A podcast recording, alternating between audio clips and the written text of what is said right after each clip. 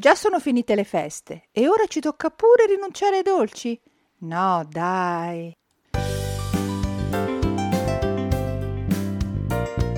Benvenuti, sono Barbara Sprea, dietista e giornalista e questo è il podcast di Fa la dieta giusta per cucina naturale.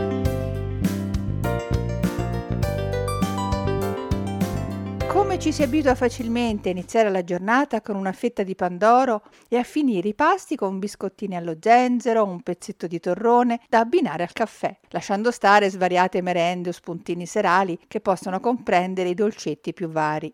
Tranne eccezione, perché siamo tutti diversi, il sapore dolce è quello che ci conforta di più. Non per niente nella nostra cultura è legato ai momenti di festa. Ma proprio come accade per le feste che passano, anche il consumo di dolci dovrebbe smettere e restare relegato per lo più ai momenti speciali. Peccato che non sia per niente facile per tanti motivi, legati anche all'umore, al bisogno di gratificarsi e così via.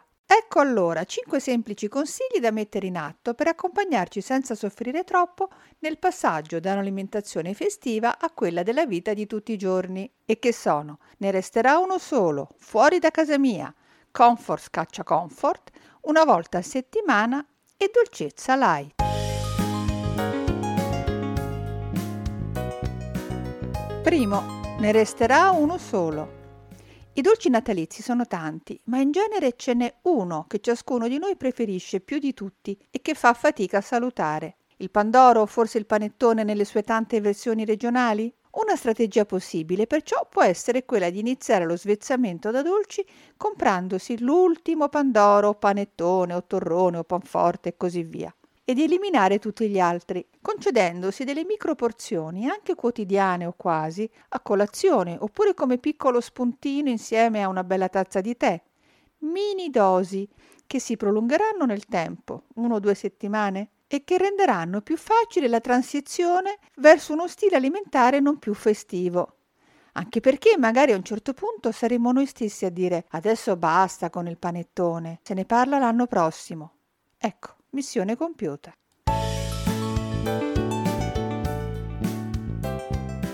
Secondo, fuori da casa mia. A breve nei supermercati saremo sommersi dalle offerte 3x2, dolce a metà prezzo e così via. Tuttavia sarebbe meglio resistere e adottare una delle strategie classiche di quando si decide di migliorare la qualità della propria alimentazione, ovvero evitare di portare in casa i cibi che andrebbero mangiati occasionalmente, quelli che nella piramide alimentare sono in cima, proprio come i dolci o anche i fritti, i cibi grassi e così via evitando anche gli alibi di acquistarli solo per i familiari golosi, ma magari magrissimi. Certamente un ragazzo che fa sport non ha lo stesso dispendio energetico della sua mamma. Le ragioni sono almeno due. La prima è che sapere di avere in dispensa torroncini e biscotti è uno stress, è una tentazione continua. La seconda è che, nonostante le buone intenzioni, prima o poi si cede alla gola, chiamiamola così, infertendo però un piccolo ma spiacevole colpo all'autostima. Non sarebbe meglio evitare queste conseguenze a monte e mettere nel carrello solo alimenti che non ci creino tutti questi problemi?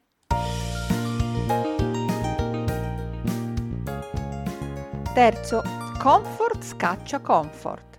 Partiamo da questo. Per farci stare bene emotivamente non è vero che il cibo debba essere per forza strazuccheroso e calorico.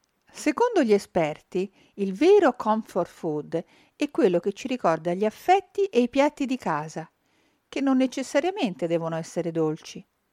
In altre parole, questa strategia prevede di fare uno switch tra dolce e salato, compensando l'addio al pandoro mettendo in tavola quelle pietanze legate all'infanzia, alle persone amate, in grado di scaldare gli animi e di tirare su. E come accade per lo zucchero, non è affatto detto che debbano essere ricche di grassi. Talvolta sono ricette molto semplici, come le minestre in brodo, il pane con il latte o il purè. Inoltre, nulla vieta di alleggerirle un po', magari riducendo la quantità d'olio o di burro, per il resto non serve che provare a scavare nella propria memoria gastronomica e vedere l'effetto che farà. Va detto che la qualità nutrizionale sarà differente a seconda delle abitudini più o meno sane della famiglia di provenienza. Se in Italia, per esempio, c'è chi si appaga con una zuppa di legumi o una tazza di brodo, Negli Stati Uniti, per fare un esempio, burger, chips e altri junk food vanno invece alla grande.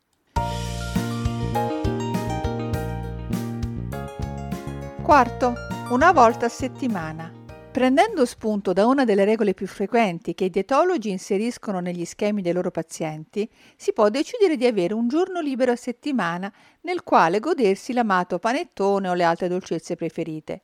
In effetti, sapere che non è un addio ma un arrivederci può aiutare a seguire durante la settimana uno stile dietetico più corretto, sentendo meno la privazione. E poi la domenica o il sabato, in genere i giorni prescelti, ci si potrà lasciare andare alle tentazioni. Il consiglio però è quello di concedersi una o due porzioni di un dolce veramente amato, che ci piaccia davvero. In altre parole, perché il tutto regga, c'è bisogno che ci sia un vero appagamento. Magari per poi scoprire che piano piano ci siamo abituati a mangiare meno spesso i dolci e che in fondo va bene anche così e che già una colazione in pasticceria una volta a settimana ci basta per tutti i sette giorni. Mai dimenticarsi che quella dei dolci è anche una dipendenza. Una volta che riusciamo a spezzarla, il desiderio si ridimensiona tantissimo.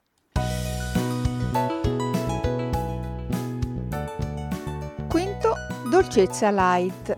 Quest'ultima strategia conclusiva può benissimo essere abbinata a tutte le altre e per lo più si rifà ai contenuti di un mio precedente episodio del podcast Mangio dolce e non ingrasso, nel quale si consiglia di svezzarsi da torte e company mettendo in tavola bevande e pietanze che hanno un sapore delicatamente dolce, conferito naturalmente dagli alimenti vegetali.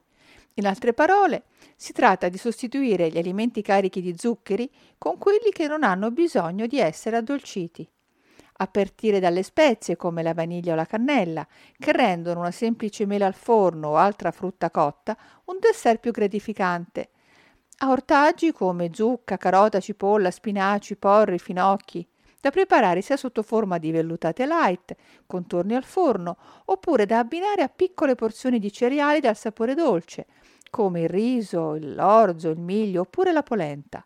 In altre parole, riuscire ad appagare la voglia di dolce abituandosi a una dolcezza appunto meno spinta, sana e che non mette a rischio la linea o la salute con continui saliscendi della glicemia.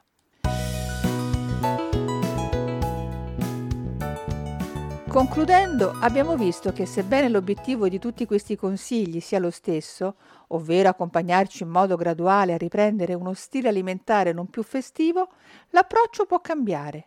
Starà poi a ciascuno di noi adottare quelli più adatti per la nostra personalità, magari cogliendoli come spunti da personalizzare e rendere perciò più efficaci. Perché in fondo nessuno ci conosce meglio di noi stessi. E con questo io per oggi ho finito, vi ringrazio per avermi ascoltata e vi do appuntamento al prossimo episodio del podcast di Fa la dieta giusta per cucina naturale.